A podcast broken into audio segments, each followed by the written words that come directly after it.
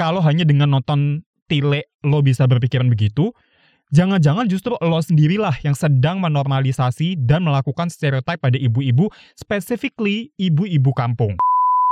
Hubungan antara Dian dengan mantan suaminya Bulura itu kan berarti hubungan antara dua orang dewasa yang single. Berarti tidak seharusnya lo mikir nyinyirannya Butejo itu bener. Tapi apakah berarti gue mikir Diannya juga bener? Nggak juga. Yang gue sebel banget itu ketika orang-orang yang so-called kritis menganggap dirinya lebih superior as if semua orang kalau nonton film itu harus kritis. Orang yang nonton Tile cuma sebagai film hiburan juga sama aja. Ada banyak yang merasa lebih superior. Menganggap diri mereka chill, dan orang-orang yang kritis itu ribet SJW, suruh bikin film sendiri lah, berisik lah.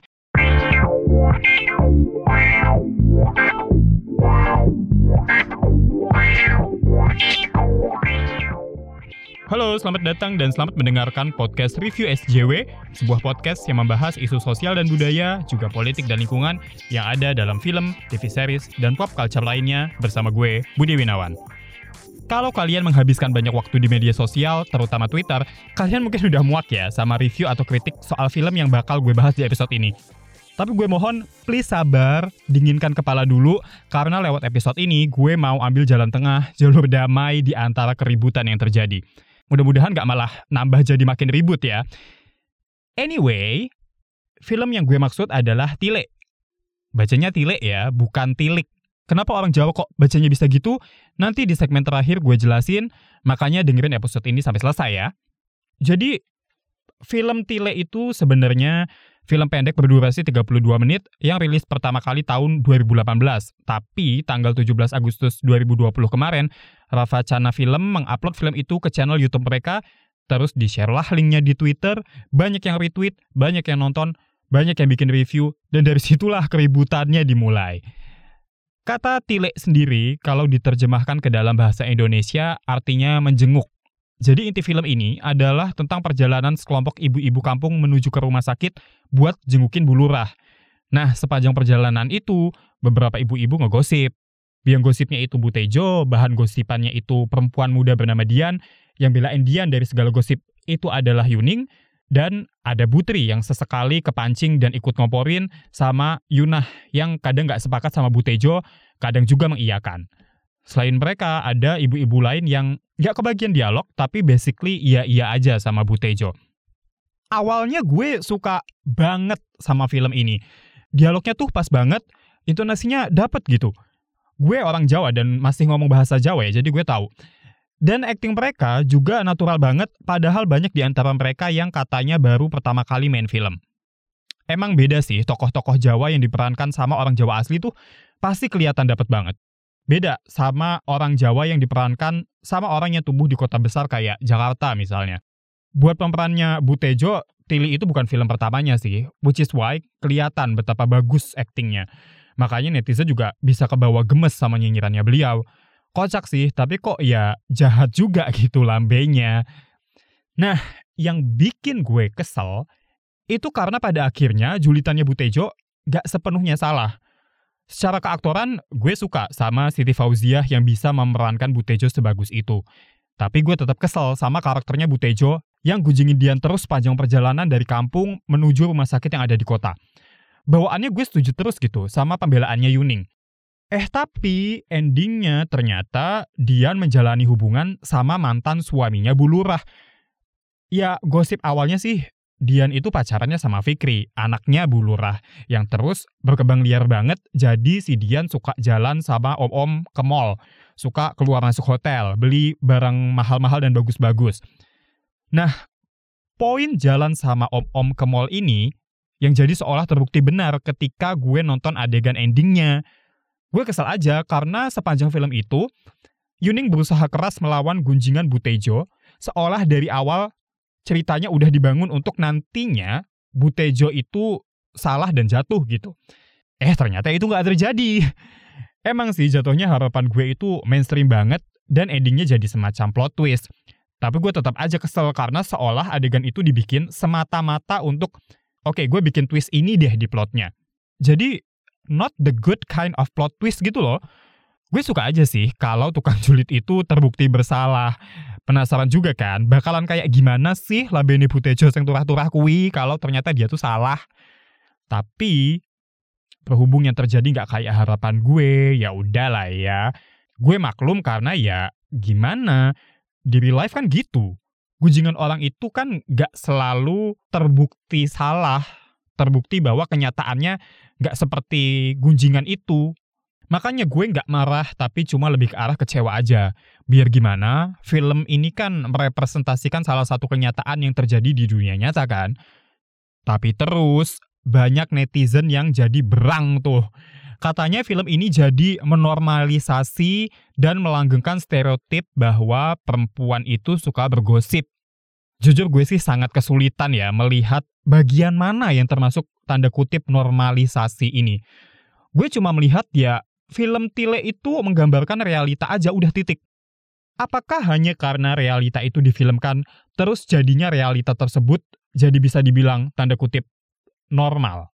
Kalau normal dalam artian fenomena bergunjing itu eksis, ya emang benar. Tapi kalau dalam artian stigma ibu-ibu suka bergosip itu benar, nanti dulu. Kalau hanya dengan nonton Tile lo bisa berpikiran begitu, Jangan-jangan justru lo sendirilah yang sedang menormalisasi dan melakukan stereotip pada ibu-ibu, specifically ibu-ibu kampung. Yang diceritakan film ini adalah tentang ibu-ibu di truk yang OTW ke rumah sakit dan Dian doang loh. Kalau ada orang yang jadi melekatkan aktivitas bergosip pada semua perempuan hanya karena nonton film ini, ya itu mah penontonnya aja yang otaknya sengklek. Film Tile kan menggambarkan ibu-ibu di truk itu suka ngegosip, bukan semua perempuan suka bergosip. Plus, gimana ya, emang ibu-ibu kampung yang suka ngegosip juga ada sih, ada banget. Gue pernah tinggal di desa yang bisa dibilang terpencil di Boyolali, Jawa Tengah, yang lambenya kayak Butejo itu ada banget.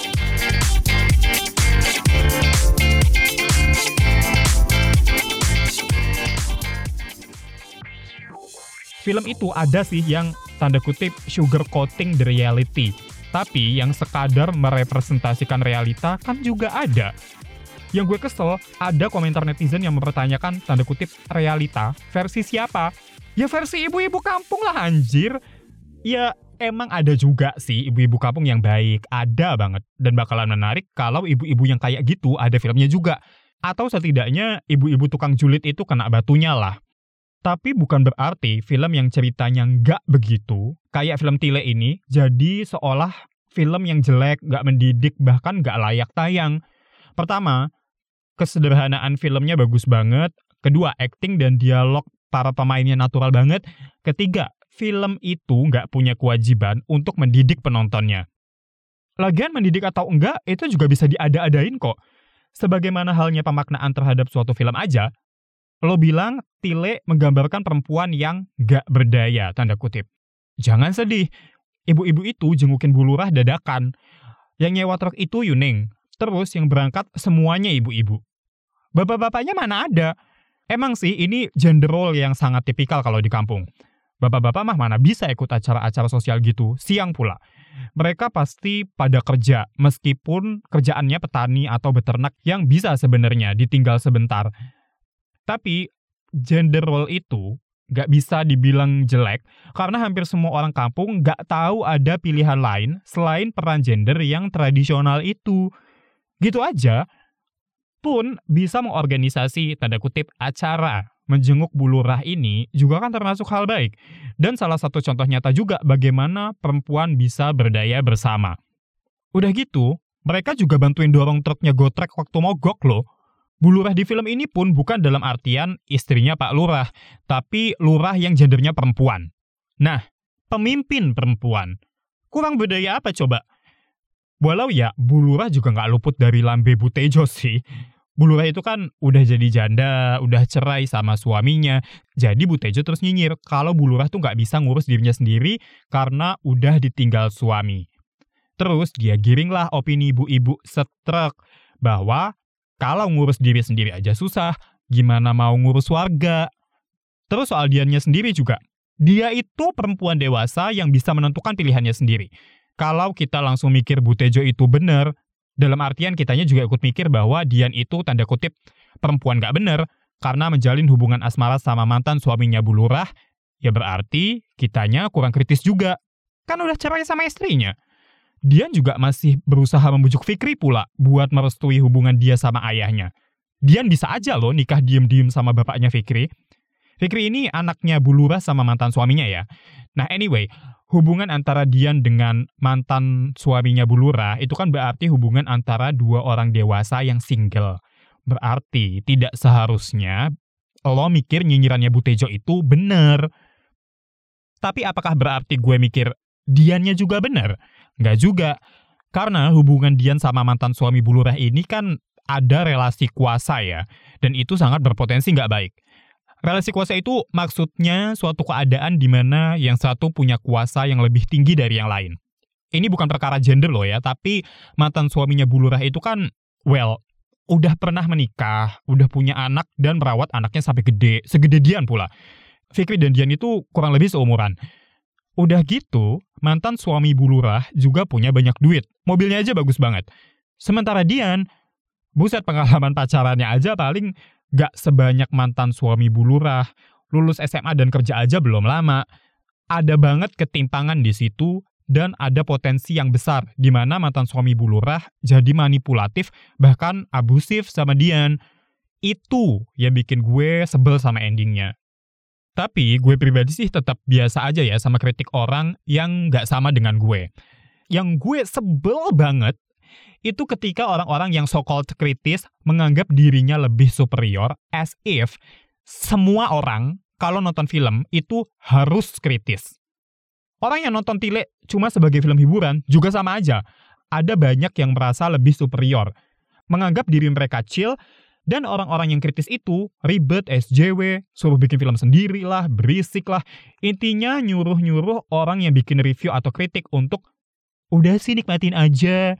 Lo padahal nulis review dan bikin kritik juga kan salah satu cara menikmati film. Gue jawab begitu pun, eh masih aja dibalas sarkas. Siap bang, jago. I love that kind of sarcasm. Tapi itu gue kan gak menunjukkan bahwa gue superior gitu. Malah gue yang dapat kesan bahwa orang-orang ini merasa superior as if satu-satunya cara paling benar buat menikmati film adalah dengan duduk diem doang.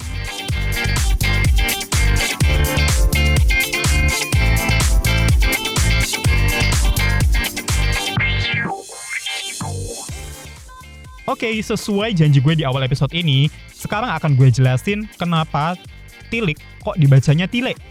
Jadi, Huruf vokal dalam bahasa Jawa itu disebut suara. Suara itu ada dua jenis, suara jejak dan suara miring. Huruf I kedua dalam kata tile itu termasuk suara miring, yaitu huruf vokal yang dilafalkan gak sesuai dengan yang tertulis. Contohnya ya kayak itu, kayak tilik, cilik, miring, piring, garing, asin, isin, eling, itu I-nya dibaca kayak E. Jadi tile, cile, miring, piring, garing, asen, isen, eleng, gitu. Tapi nggak semua i itu i miring ya, i jejak juga ada. Suara jejak tuh huruf vokal yang dilafalkan sebagaimana ditulis. Misalnya, siji, driji, klambi, lali, dan lain-lain. Itu i-nya ya dibaca sebagaimana adanya, jadi nggak dibaca seperti huruf E, seperti kata-kata yang tadi udah gue sebutin sebelumnya. Tapi yang unik dari suara jejak tuh itu huruf vokal A. Dalam bahasa Jawa, cara baca huruf A yang standar itu O. Bukan O ya, bukan O, tapi O. Konon katanya itu karena bahasa Jawa tuh akarnya dari Hono Coroko. Hono Coroko itu kan ditulisnya Hana Caraka sebenarnya, tapi cara baca standarnya Hono Coroko. Jadi ketika A dibaca O, itu termasuk suara jejak. Kalau dibacanya A biasa, justru suara miring. Kayak moco, konco, sopo, sego, dan lain-lain itu nulisnya pakai A semua. Jadi maca, kanca, sapa, sega gitu. Itu dibacanya A-nya itu seperti huruf O. Bahasa Jawa tulis sama lisan tuh agak ribet emang. Kalau lo orang Jawa, lo sebenarnya nggak harus ngetik menyesuaikan aturan miring jejak sih. Ya kalau lo mau nulis konco pakai O juga nggak apa-apa, orang Jawa pasti ngerti kok. Yang tricky itu misalnya kata loro dan loro. Kalau lo mau bilang, badan gue sakit semua nih, nulisnya ya bener itu, awakku lara kabeh. Lara pakai A, bukan O. Nah, laranya itu dibacanya sebenarnya loro, tapi ditulisnya lara gitu. Karena kalau loro pakai O, itu artinya dua. Sedangkan loro yang pakai A itu artinya sakit. Tapi kayak yang tadi gue bilang ya, kalau konteksnya WhatsApp doang gitu, lo nulis loro pakai O juga orang Jawa pasti ngerti karena kami kan perhatiin konteks. Bahkan kadang gue pribadi merasa aneh ngetik O itu bukan pakai A tapi pakai huruf O. Teman-teman gue yang orang Jawa pun begitu. Paling jadi masalah kalau itu konteksnya formal, kayak papa nama jalan, nama institusi, poster film, poster teater, dan lain-lain.